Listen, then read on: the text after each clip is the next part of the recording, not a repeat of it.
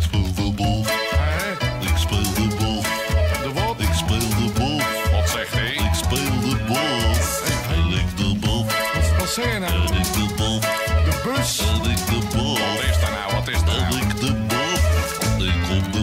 Yes, you're listening to a new episode of Basgasten, the podcast in which I interview well known Dutch, Belgian, and international bass players about their gear, career, and the people that have made them into the bass player they are today.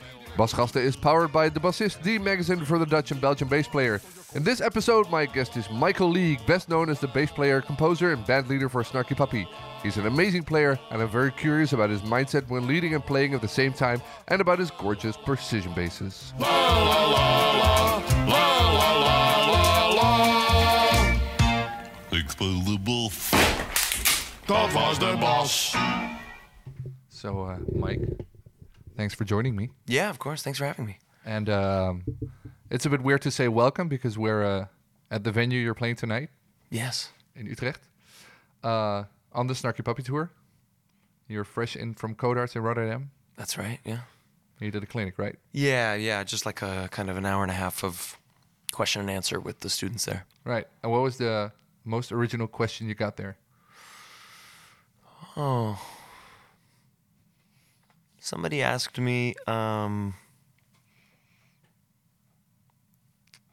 somebody asked me what I do to deal with the constant disappointments of building a band. uh, that was interesting. And what was the answer? Uh, mm, Catholic repression, I guess was the. no, I mean just like. Uh, yeah, I mean, I guess the answer was just that.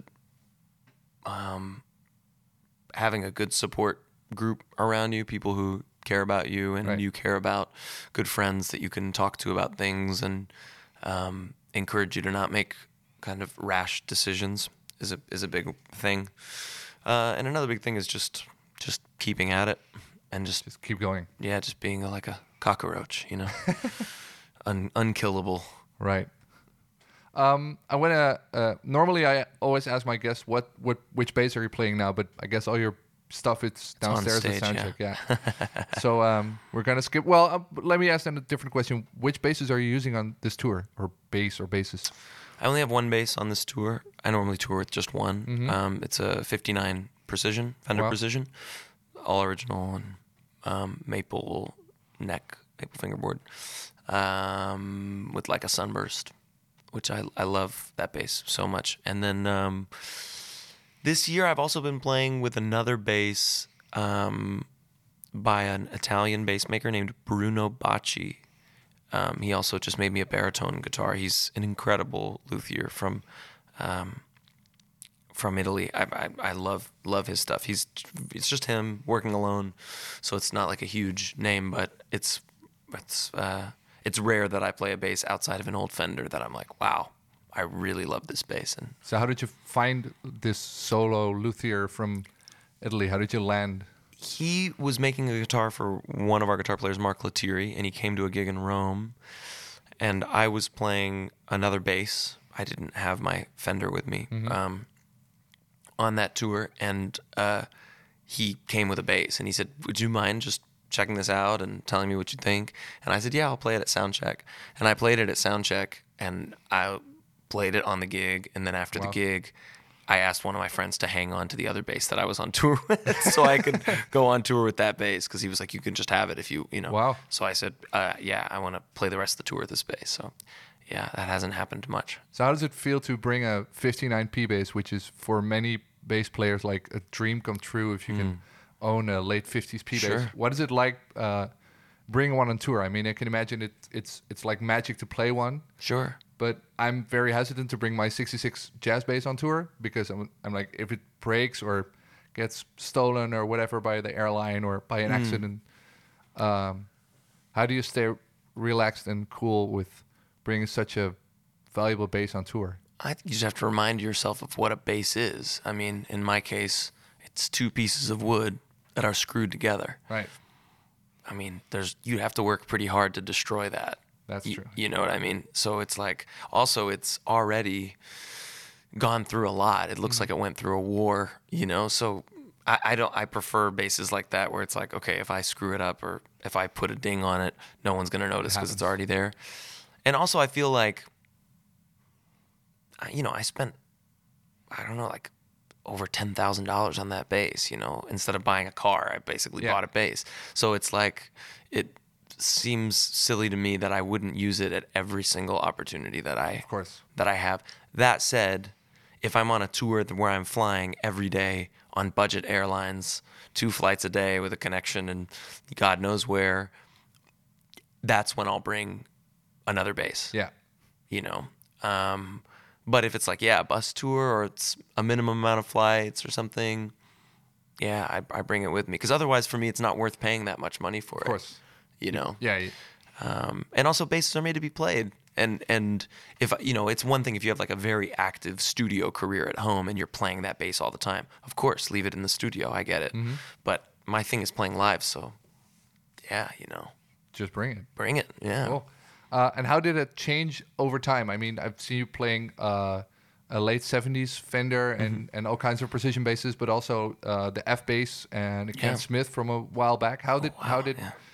uh, that change from like the boutique stuff that you occasionally still play? I think with Fodera and uh, and the F Mm-hmm. bass as well to the vintage Fender stuff. Did you already, al- al- uh, always like the old Fenders, or did that came later in your career? I um, when I started playing bass, I was it was very late. I was like 17 years old, um, and my first bass was a borrowed bass from my high school. It was a Squier jazz bass, um, and then I saved up a, uh, like I don't know like six hundred dollars or something, and I bought a fretless, a Warwick fretless. It was either a thumb or a, I think it was a thumb Wow. fretless bass. So that was actually my first real bass that I had when I my senior year of high school. Um, so I was like 17, and then um, just before college, I think like all my family pooled money together, and I saved up money, and for my birthday or Christmas or something, I bought a four-string Ken Smith Wow. bass, which like I think it might be the only four string Ken Smith ever. Like you never see anyone playing No. a four string, right? Ken Smith anyway. Um, and uh, because I, I think I was really listening to like some gospel music and stuff like this, and that was like that bright Yeah. sound, you know. Uh, and then I went to college, and uh, and played that my first couple of years of school, but mostly I was playing double bass Right. at university. Um, and then we did this gig with a band called Rudder that doesn't exist anymore. that's but the, uh, Keith Carlock uh, is a drummer for Rudder, right? Keith Carlock, Tim Lefebvre, Henry Hey, um, Chris Cheek. And we were opening for them in Dallas. Tim Lefebvre, who is now my favorite He's bass player in the world, Yeah. Tim was um, he had his like 70s or 60s P bass with action like way off the strings or off the fingerboard, flat wounds, this whole old Yeah. school setup. And I loved hearing it at soundcheck. And then Snarky Puppy, just before we played the gig, I realized that my battery had died in my active Ken Smith bass.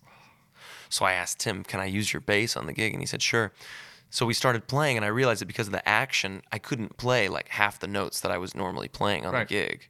So I like cut my my playing down by like fifty percent, and like after the gig, everybody's like, "Hey man, you sounded really good tonight." And actually, while I was playing, I was like, "Wow, I feel like I sound better than normal." A lot of it was the tone of the bass, obviously, but a lot of it was that I was just playing less. Mm-hmm. So I learned kind more of more conscious about the notes you did play. Because, yeah. yeah. And also, you know, a P bass sounds like a drum, so it's like thinking about it like a drum rather than like a melodic, you know, instrument that's constantly kind of intervening in what the horns are doing or the keyboards are doing or whatever. Um, so from that moment, I was like, my next bass is going to be an old Fender P bass. I'm going to put flat wounds on it, basically because of Tim. Yeah. And um, and then the I'll next. tell Tim. I'll, I'm talking to him in February when he's playing with uh, uh, Wayne Krantz. Oh, great! And it's And trio. Keith. And, uh, yeah, and they're Keith, playing right. our festival too. Yeah, that's my favorite Krantz trio. It's Yeah. amazing. Um. So yeah, uh, so we were on tour. The next tour, we were in a drum shop or like a pawn shop in South Carolina, and I saw an old 1976 Fender Precision bass hanging up on the wall for s- maybe nine hundred dollars Wow. and it was in not great shape. And I talked to the guy and I said, "I'll I like I'll give you six in cash." you know, if you sell it to me tomorrow. And he said, okay. So I bought, I think I bought it for like, yeah, 600 bucks. Spent about two to three hundred dollars getting it kind of like fixed up and putting pickups in, like like made to spec vintage Fender pickups. Um, put flat wounds on it, and that's since that from that moment on, P bass, flat wounds, All the way. vintage. That's been my thing. Um, however, not you know, I, that's how I hear bass Yeah. most of the time. But depending on a song and what's needed in that song, sometimes I want another sound. You know, so over the years, I you know I now I have like a vintage Hofner. Right. Like a Beatle bass, you know. I have some beautiful basses by F Bass, five string, four string, fretless, really beautiful basses. I have a Fodera four string that's strung piccolo Oh, right. that I don't use for grooving. I only use it for like uh, chordal stuff. I only use it in the studio. So chordal stuff or melodic stuff like So piccolo is like a fourth higher than yeah. So bass, the, right? the low string A- is an A. Yeah, it's A to C. It's the top five strings of a six string bass. Right. Top top four strings. Top four, yeah. Of a six string bass. Excuse me. Um, and uh, and that's been really cool using that like playing melodies with it with effects and like oof, it's really super cool. Um, I have an Alleva Coppolo that I bought when I was in New York visiting, um, maybe 16 years 16 years ago maybe wow i don't know 14 15 16 years ago um That's like the boutique jazz bass kind of thing, right? exactly Yeah. the neon or the teal one that um that i i played that on a, re- a record called family dinner 2 uh, family Oh, yeah. dinner volume 1 Right. uh, with lalah hathaway that track Yeah. um, uh, something i'm playing it on that and a lot of other things um wow yeah i mean i i have i also have some like kind of weirder basses. Like I have an Ampeg baby bass. I have a Taylor um, Mini Oh, GT yeah. bass. I have uh, wow. I w- I didn't even think about this. I have other ones that I should probably remember, but I'm. I like when I think about all the ba- uh, yeah. I mean, I have a lot of bases. Yeah, but the basses is always like start from a P bass and then deviate from there if needed. Definitely, definitely, yeah. I mean, it's um, it's uh, yeah. I fe- I feel like every song needs a certain thing, and they need different things, and it's nice to have different options. You can't tour with twenty five basses, but at home in the studio, it's really nice to have that Yeah, option. you know. Uh, I want to get back to the beginning a bit because I mean you've been playing for like eight, 18, 19 years now. Hmm. Uh, you said you started at like age 17. Um, and uh, you started out on guitar, right? When you were younger. What made you switch to bass? Was it the you're not good enough at guitar, so pick up a bass kind of thing? Yes. yeah, there were three guitar players in my high school jazz band, and you know, someone had to be the bass player. And how long did it take for you to like like the bass as an instrument and not going, ah, this is One night, really? definitely. It felt like this is it. Yeah, I mean, it didn't necessarily feel like this is me, this is my personality. I still don't feel that way. I feel like when I play guitar, I play with my personality. When I Right. play percussion, I play with my personality, but um, uh, at varying skill levels, for sure. We'll get back to that. Yeah. But um, yeah, I mean, I it's an instrument. It's a beautiful instrument, so I, I fell in love with it right away. yeah, you just use it to like channel your personality, and it's, Yeah. it's the instrument you're the most proficient on. Yes. Right.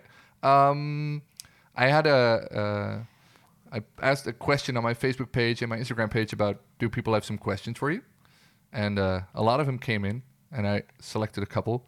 Um, Martin, a Dutch guy, he ha- says uh, for a few months now I've been using the Mark Bass Casa, your signature amplifier for Mark Bass, and uh, he's wondering how did that that collaboration with Mark Bass came to fruition. What's your he's it's he says what's your vision on bass amps, which might be a bit vague, but Well, I I mean,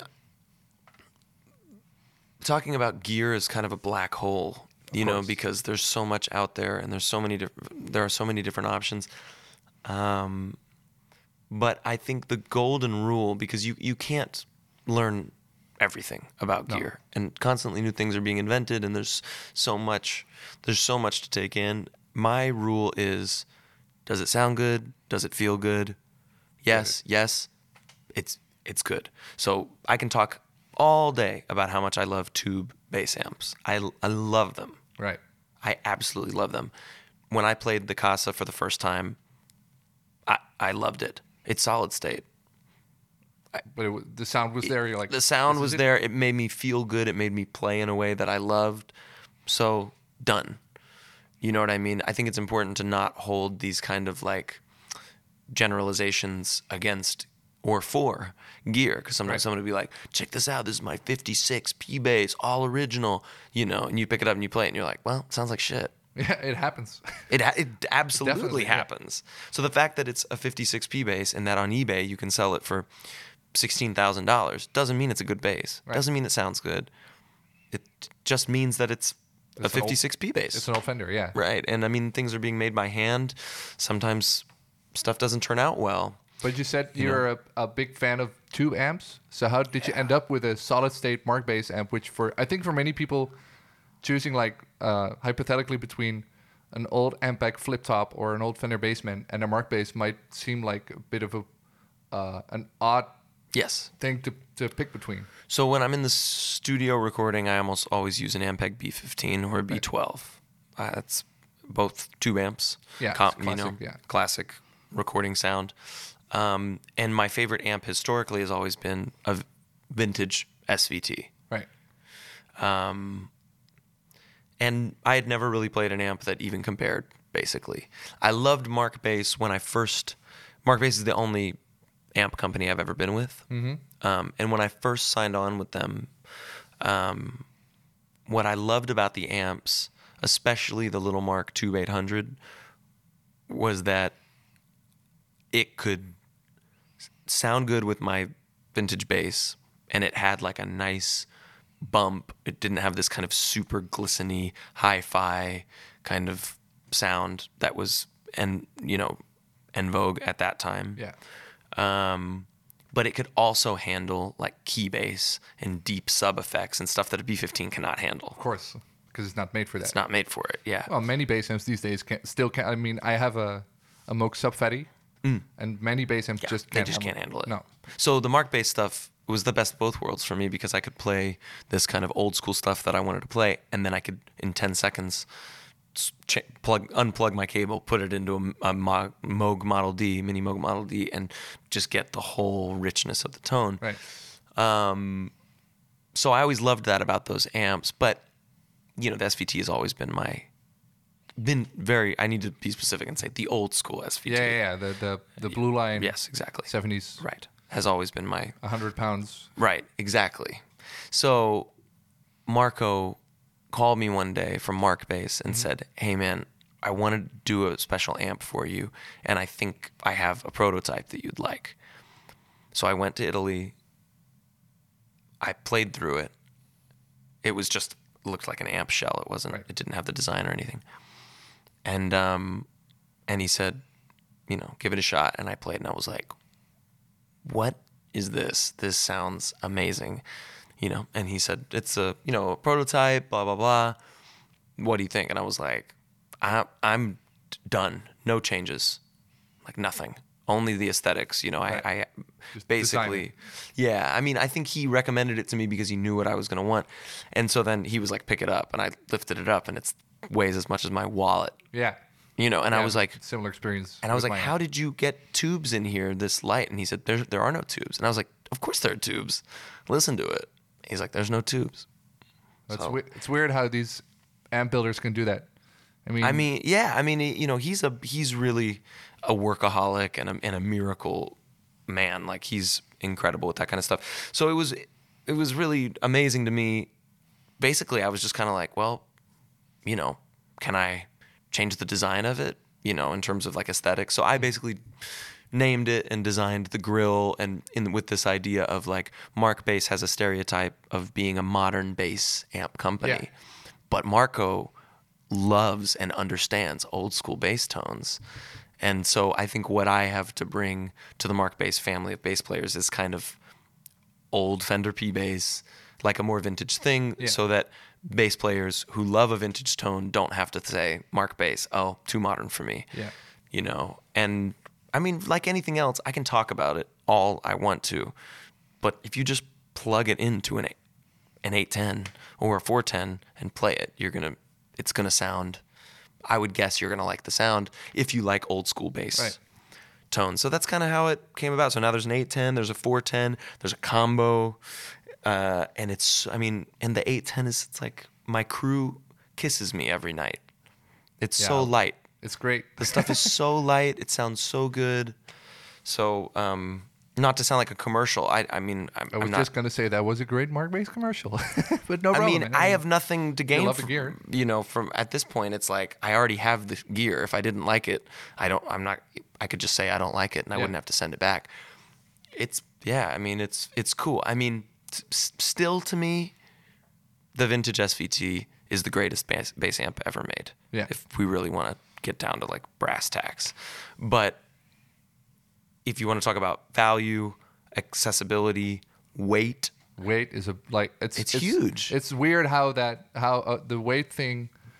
I feel it started out in like the bass world with like, the Mark bass, and then uh, you got the small Ashdown amps, and then the Tech amp stuff, and Ike and whatever, and it has only started to get into the guitar world f- for the last maybe few years with the profiling amps.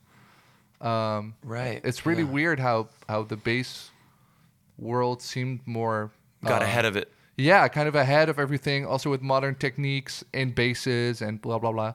It's really weird how that um, Yeah, is. how that tr- works. It is strange, yeah, yeah. But I mean, I, it it does make a difference, and especially like, it might sound like a trivial thing, but it's like my crew for Snarky Puppy. They're lifting equipment twice a day, day after day after day for seven months this year. Yeah, Like the difference between a 100 pound bass head and a co- combined 45 pound I have exactly the same thing. Yeah, you know, 810 and head. It's like they, I mean, it's probably giving them five more years of work not lifting that stuff every day Right. for their backs, you know? I mean, it's important. they still have to live a, a Rhodes Mark One yeah. and a Mini Model D and yeah, exactly. Yeah. They still have to do that. Yeah.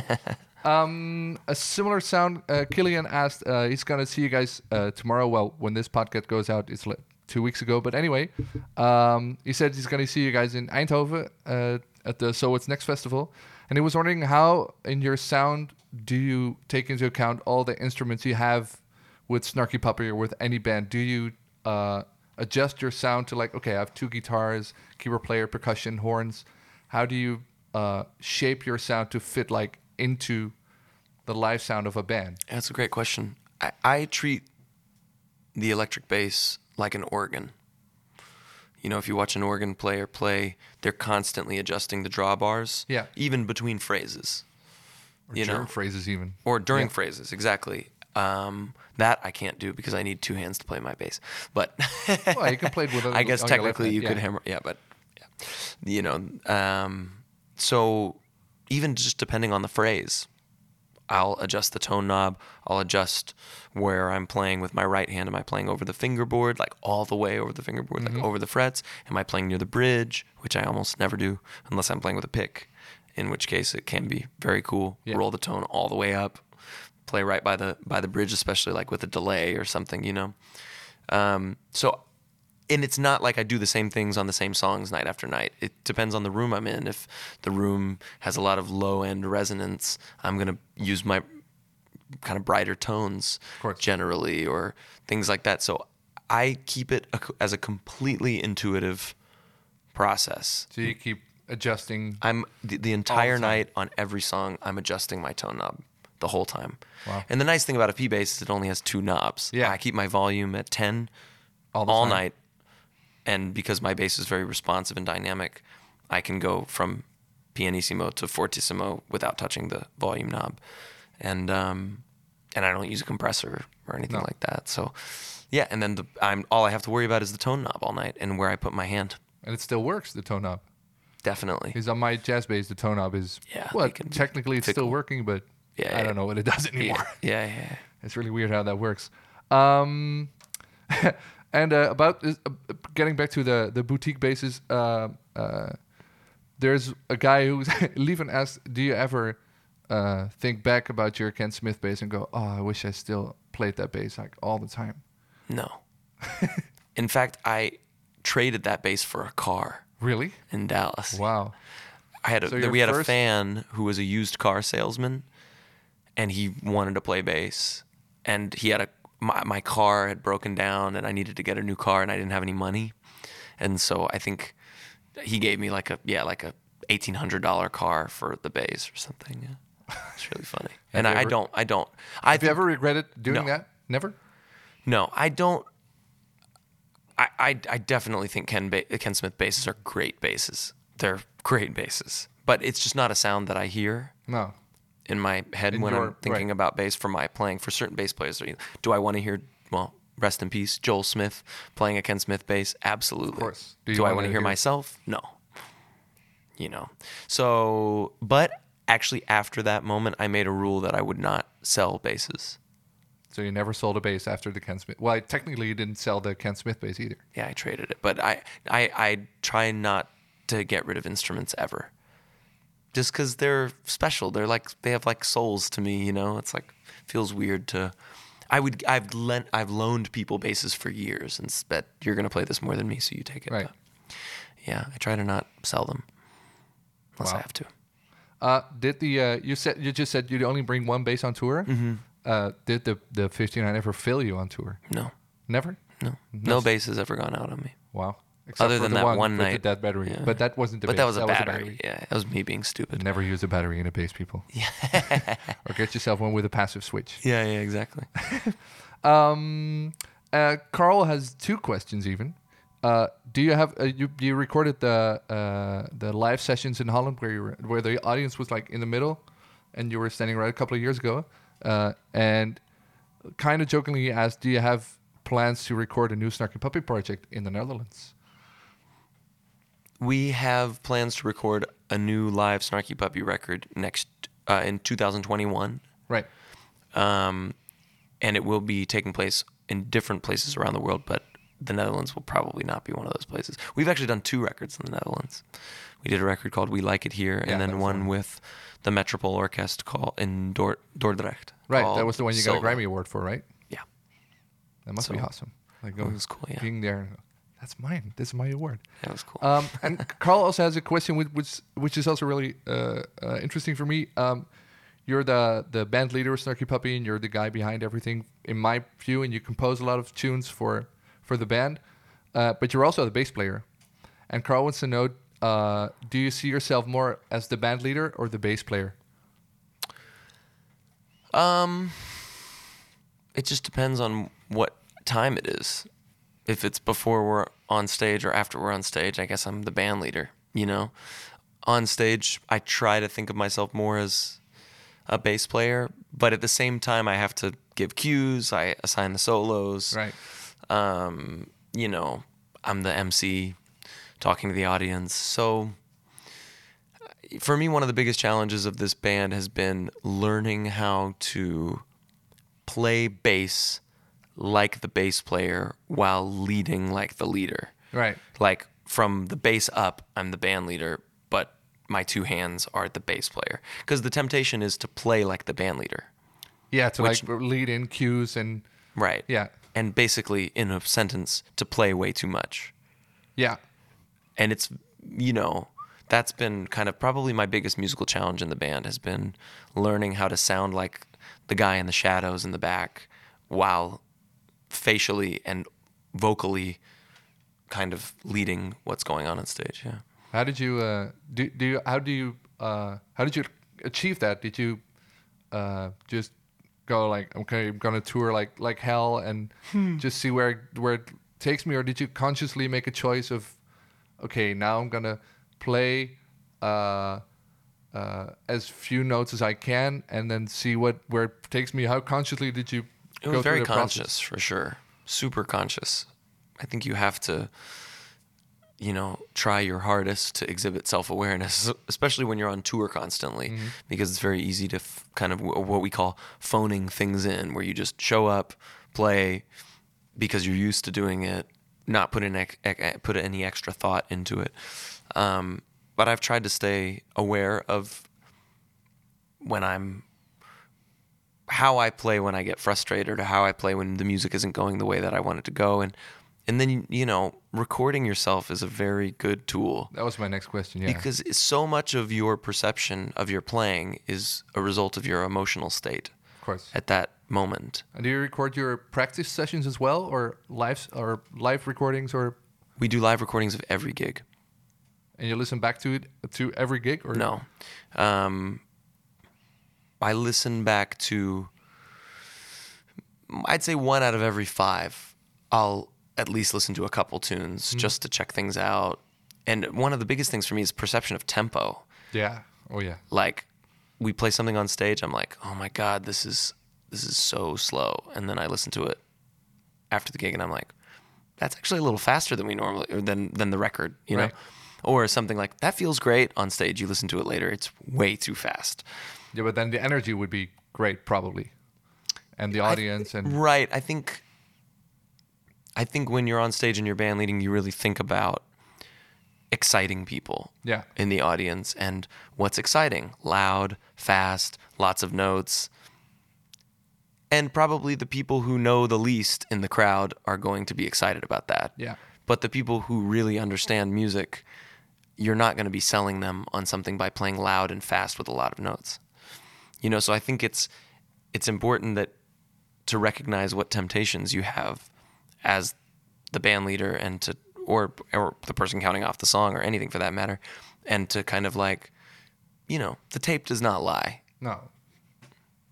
Except when you record it too slow on a real tape. Yes, exactly. But um, imagine uh, you um, you were just the band leader of Snarky Puppy, um, and you have to pick a bass player to take your place.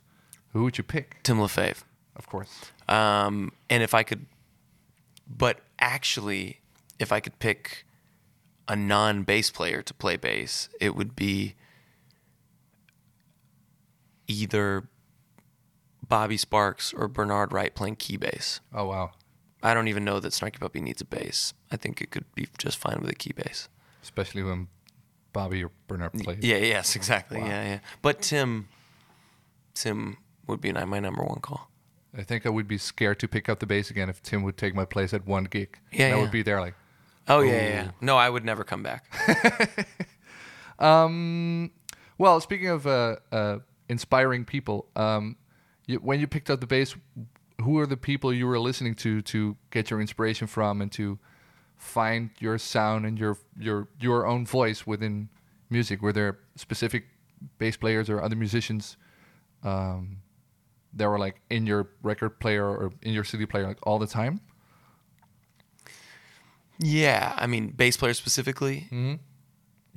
definitely James Jamerson, definitely Bootsy Collins, Jaco, um, Paul McCartney, Sting, John Paul Jones, Prince. Prince as a bass player. Oh. As I mean, he's an amazing musician, but I rarely hear people go, Prince is one of my No, main no, he's influences. in, he's in my top ten favorite bass players of all time, without a doubt. Which record of Prince would you recommend to people who go or check out For well, bass playing, Yeah, I think for you, the first record. I mean, I mean every record. yeah, every Prince record, his bass playing It's is amazing, amazing yeah. on it, and simple and minimalist and just perfect, like everything else he did, you know. Um, but uh, yeah, I would say, you know, Joel Smith definitely for the gospel thing. Um, there's probably many, many more, but actually a lot of key bass players had a huge influence on me, like Greg Phillinganes. Oh, yeah. Bobby Bernard, um, Bernie Worrell from Parliamental Funkadelic. You know, I, I mean, if if not more, as much influence on me. I've actually most of the time when I'm playing bass, unless I'm playing like a Motown thing, I really just think about key like yeah. key bass. That's kind of where my bass playing perspective is coming from. How do you feel that that the the approach of being a bass player as a, like a key bass player that differs from when you're playing a Motown thing or a pop tune? How does it uh, maybe even technically uh, Yeah. makes it different? I mean, I can I can imagine how playing bass bass guitar like Bernie Worrell would play a Moog bass would differ, but for people who wouldn't uh, who don't have like a picture in their head, how would you say like technically playing like a keyboard key bass player Yeah. changes your playing. Well, I mean, if you yeah, if you're playing an electric bass and you want to sound like a key bass, there's several things you can do. The easiest thing is you get pedals that make you sound like a key bass, like a you know an MXR vintage bass octave or a Boss OC2 or you know these kinds of pedals. Yeah, Um, octavers mostly. Um, and then just take out the clean signal and just like the, Yeah. the classic OC2 sound is just a Exactly. square wave. Exactly. Or, um, but there's things you can do with your hands. You know, a really cool thing is roll your your tone knob all the way to zero and play above the fingerboard, and then play really lightly. Uh, this can give you like a really kind of mogy Yeah. sound, especially if you're playing exactly an octave up from the note that you're fretting. You get a sympathetic octave. Right. So Okay. like, yeah, I was gonna ask you if you sh- if you can show me yeah, because I, can see where you're going, but I mean, it's it's better on a P bass than a J, but of course. but it, I think it'll still work on a J. So you said your tone knob doesn't necessarily work, right? Oh, do you- it's not uh, the greatest. Yeah, it's a bit soft, but I can turn it up. Um, let me see how exactly how serious this tone knob situation is. That's okay. So like, um, here's me playing, uh, like, on on the in between the fifth and seventh frets, um, with my with my right hand near the bridge. So tone knob at zero, Right. right? But if I actually play, if I pluck, Oh, right. If I pluck these notes in ex- exactly one octave up from where I'm fingering them. Right. So I'm on the seventh fret on the D string right now with my left hand, but with my right hand, I'm playing on the 12, 15, 17, 19th fret. So exactly an octave up. And you get actually like a sympathetic, you get like a, like a, uh, like a ghost sub octave actually you it's like a natural octave or like a poor poor person's octave you know so here's a regular here's a that way that I was saying.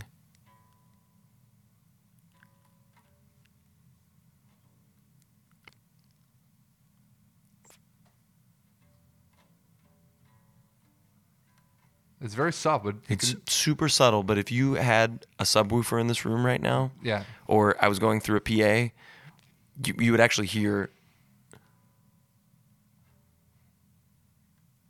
especially, it's really rich. yeah, as opposed to Right.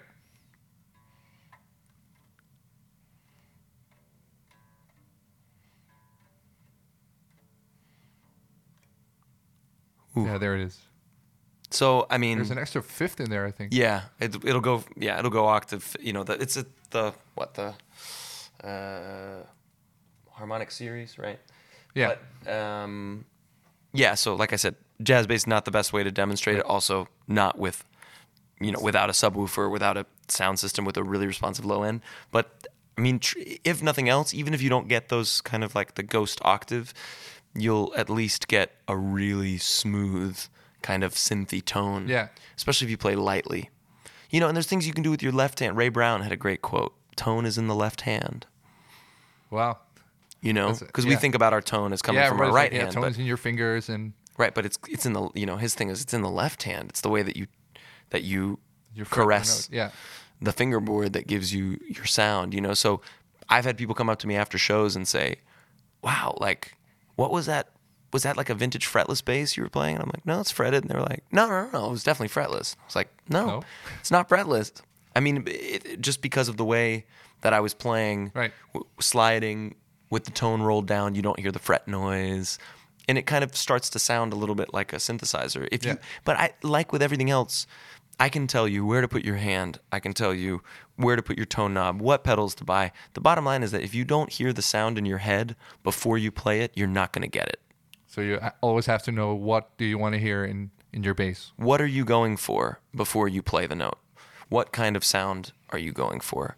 And I think it's better to think in this way like, do I want a fat, warm, juicy, mellow sound? Do I want a bright, punchy, attacky sound? And to think with words like this rather Yeah. than like tone knob at 10%, this pedal with the dry at blah, blah, blah, blah, blah. You know, it's like whatever sound I want to get out of the bass, I feel like I can get at least close. Yeah, you only have to, have to get like think about it. Like, Yeah. what do I want to hear? And, And then you- your and it hands will do happens. the rest. Yeah, it happens. It's a if, mindset if you've spent enough time on the instrument, I think that's an important part Yeah. of that equation. But yeah, it just happens. But does that also work in? Uh, I got some some questions about your timing, your feeling, your practice routine. Hmm.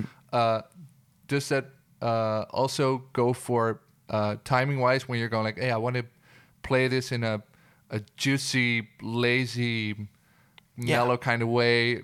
D- is- how do you did you did you practice that kind of things or just go like, okay, I have this mindset of going uh, going slow today and I want to make this feel like I'm on a beach with a pina colada, and you know how does it? How do you? Uh, does does the, the mindset thing also work on feel instead of in, in next next to tone? Definitely, but just like tone, you have to have a skill set in place.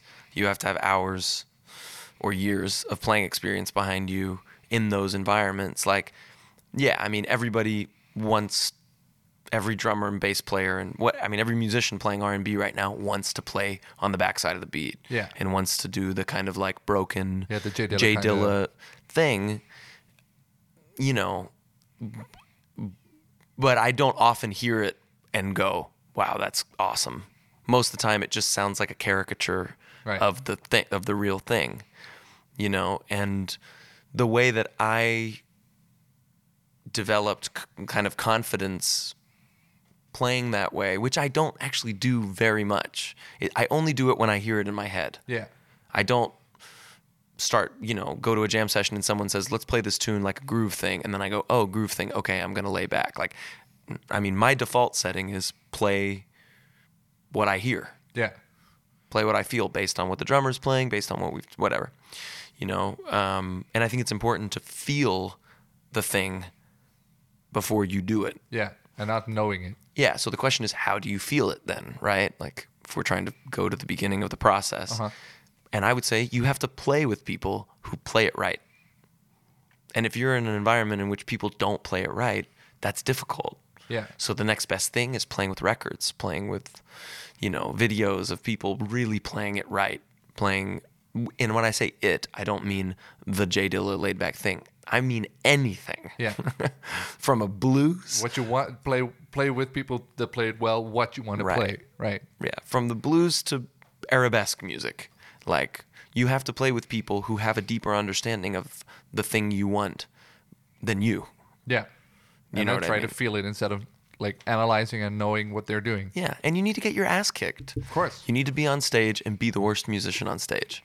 And hopefully not for long. You know what I mean? You don't want to always be the worst one on stage, but you know, you need to be in those situations in which the people around you have a greater command of the thing than you and you have to adapt to that Yeah. and you have to bring your level up to that um, which is why living in a major metropolitan area can be very helpful you know because you have a lot of musicians to inspire you and to kick your butt or depending on what kind of music you're playing i mean if you want to play flamenco maybe being in a village outside of sevilla is actually kind of the better thing than moving to new york city Is that one of the reasons why you're moving to Spain? I saw a video on the uh, on Instagram going, "Yeah, I'm moving to Catalonia."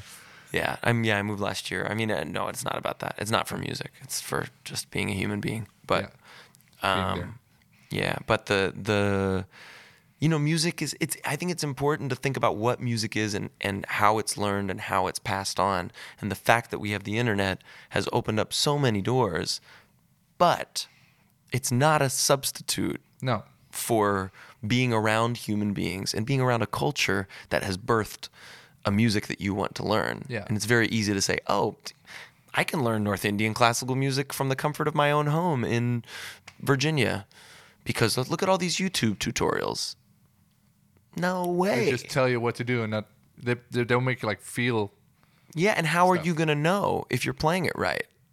right. How will you know until you know what, what it feels like to be on stage with masters or at least people who are just better than you? Just a bit better. and then you f- can understand how what you're contributing is different from what they're contributing and what you need to do to contribute more and and it's like you know w- why would anyone treat rock or funk or blues with any less respect than you or I would treat North Indian classical music Right. why would we say I don't have to be in a community that values that music to learn that music like if I wanted to learn how to play the blues and I was Dutch, the first thing I would do is save up money and try to go to a place where I could learn the blues Where you can feel it. where yeah and where it's in the water where Yeah. it's in the food in the way that people talk you know it's music is not able to be isolated from its from its point of origin or from its cultural environment you know?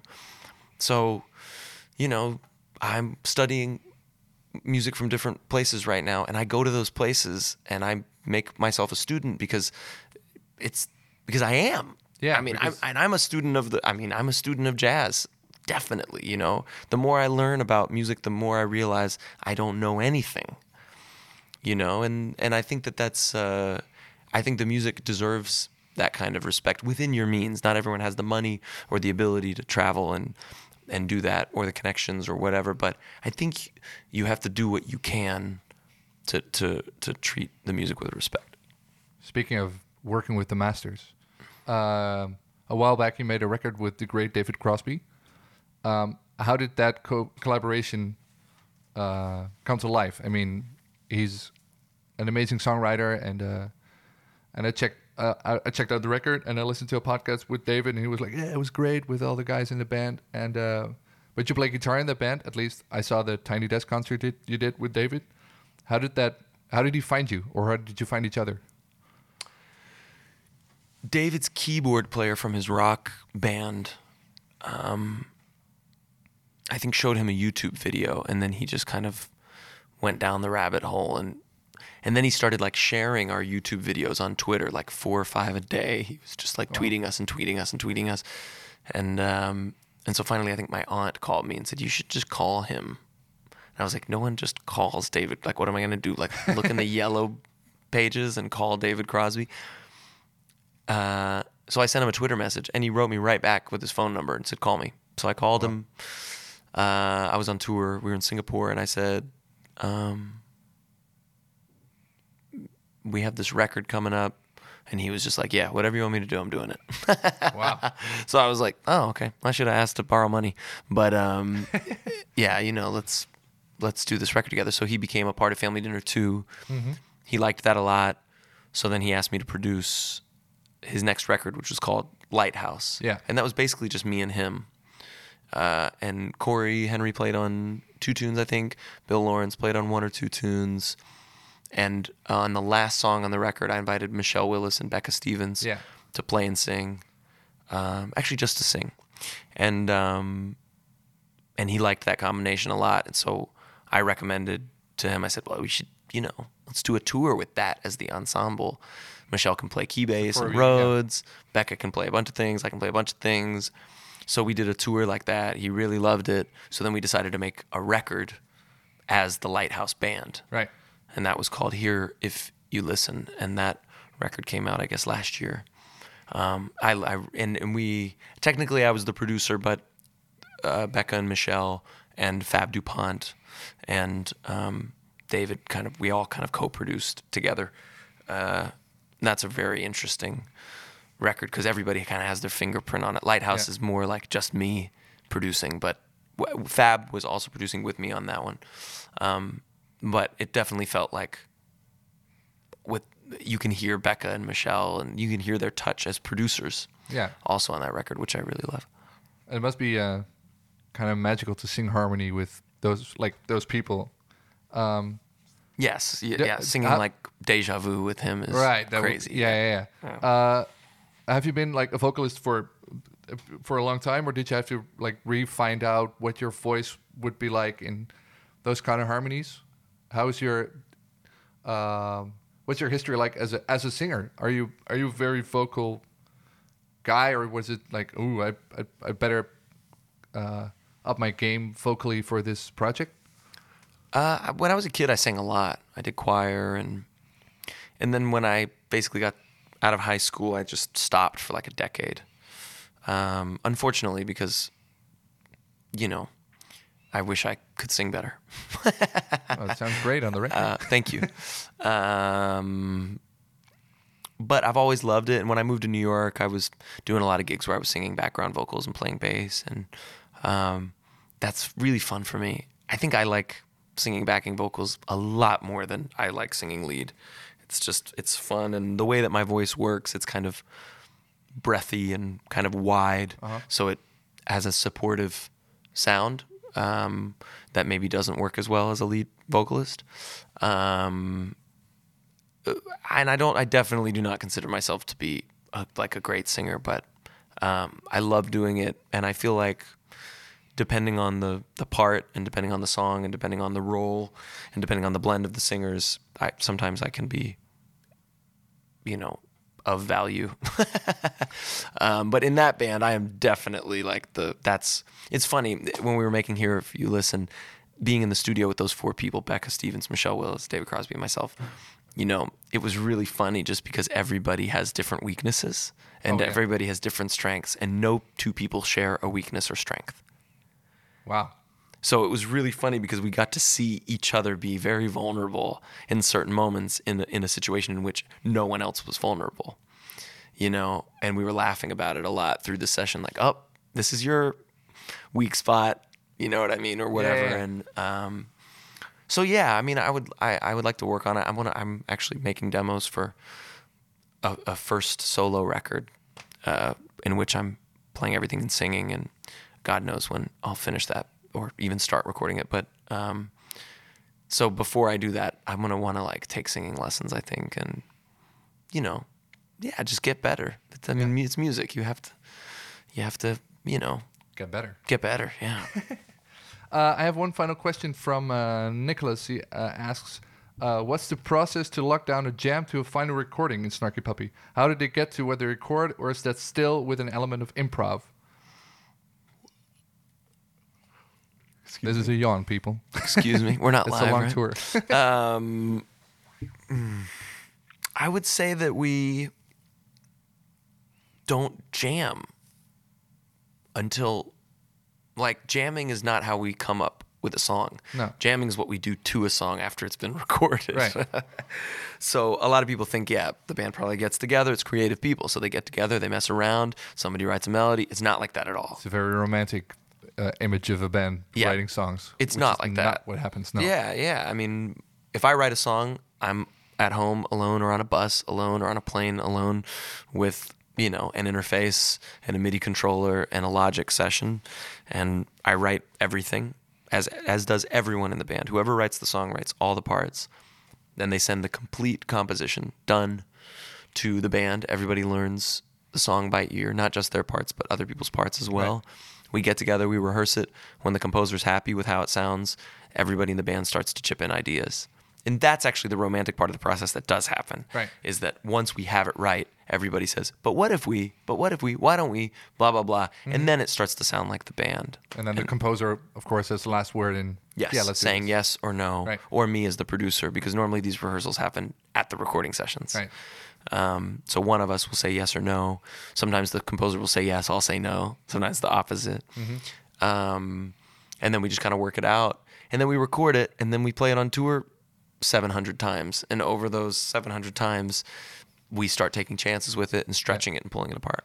Uh, you mentioned that um, everybody learns the tune, not only their own part, but also everybody else's parts. What Yes. do you What do you find is the benefit of knowing the whole tune? Well, on a practical uh, level, tonight we have two keyboard players and one guitar player. You know, in a week, I think we're going to have three keyboard players and one guitar player. A couple days after that, we'll have one keyboard player and two guitar players. So, if all you know is your part, and then and someone else is playing an essential part normally, Right. and then they leave the gig, who's going to play that part? Right. So everybody can Right. jump in and Exactly. So we can, we don't even have to talk about it before the gig. We can be on stage and we know a melody's coming up. Normally Sean plays that melody. Oh, Sean's not playing tonight. So we'll look around on stage and someone will be like, I got it. And then they play that melody, you know? And to me, that's actually, I feel like as Snarky Puppy goes on, we're just becoming less and less of a school jazz band and more of like a folkloric band. right. Like Everybody knows everything. Everybody knows Just- everything. It's intuitive. s- we don't even know what meters some of the songs are in really because you, we've never counted them because we Right. just you play that phrase i play this phrase like music in a natural way you know but we of course are studied quote unquote musicians we understand the mechanics and the the theoretical explanations for music but i think we use them as rarely as possible.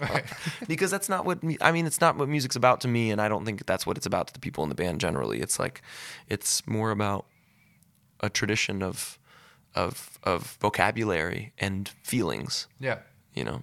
And I also think that l- learning everybody's parts uh, makes you more conscious about what your role is in the whole tune, and then make then then it might sound more together because everybody knows. Okay, I played this line Yeah. or this chord, and i mean the, the idea falls into the composition like this. definitely. The idea of you know being on stage and playing something and it not feeling good and me going guys this isn't feeling good. And the whole band telling me well whatever dude i played my part. Like to me that's just a, a, a ridiculous Yeah. idea. It, it would never happen. It's like okay well you played your part. That doesn't change the fact that the music doesn't sound good. So let's solve the problem and a lot of the time you know like we were talking about with bass tone, it's not about where the tone knob is. It's not about where you put your fingers. It's about hearing the sound before you produce it. It's the same thing with playing as a band. It's about hearing the vibe before you play it or hearing the vibe as it's being played because sometimes you get into some new things that have never happened before, hopefully every night. That's Yeah. our goal for us. Every song, every night, do something new. Let things go into a new place, you know, and be in tune with that it's not about how fast the song is. It's not about the perfect tempo. It's not about you know the the snare being tuned a fifth away from you know whatever. It's not about that. It's just about recognizing what's happening in the moment, recognizing the feeling and contributing to that feeling. And if all you know is your part, you're really handcuffed. You're not playing the tune, Yeah, you're not playing the song. right? Uh, I think that's a great wisdom to end on, Mike. I want to thank you so Yeah. much for being. Here. Thanks for guest. having me, man. and uh, have fun tonight and the rest of the Will tour. do. Thank you very much. Thank you. You were listening to the interview I had with Michael League of Snarky Puppy. Did you like this podcast? Subscribe in your favorite podcast medium, leave a review on iTunes so other people can find the podcast quicker, and don't forget to subscribe to the playlist on Spotify and leave a message at the Facebook page. In two weeks, you'll hear Stu Brooks. Ik speel de bas. Dat was de bas.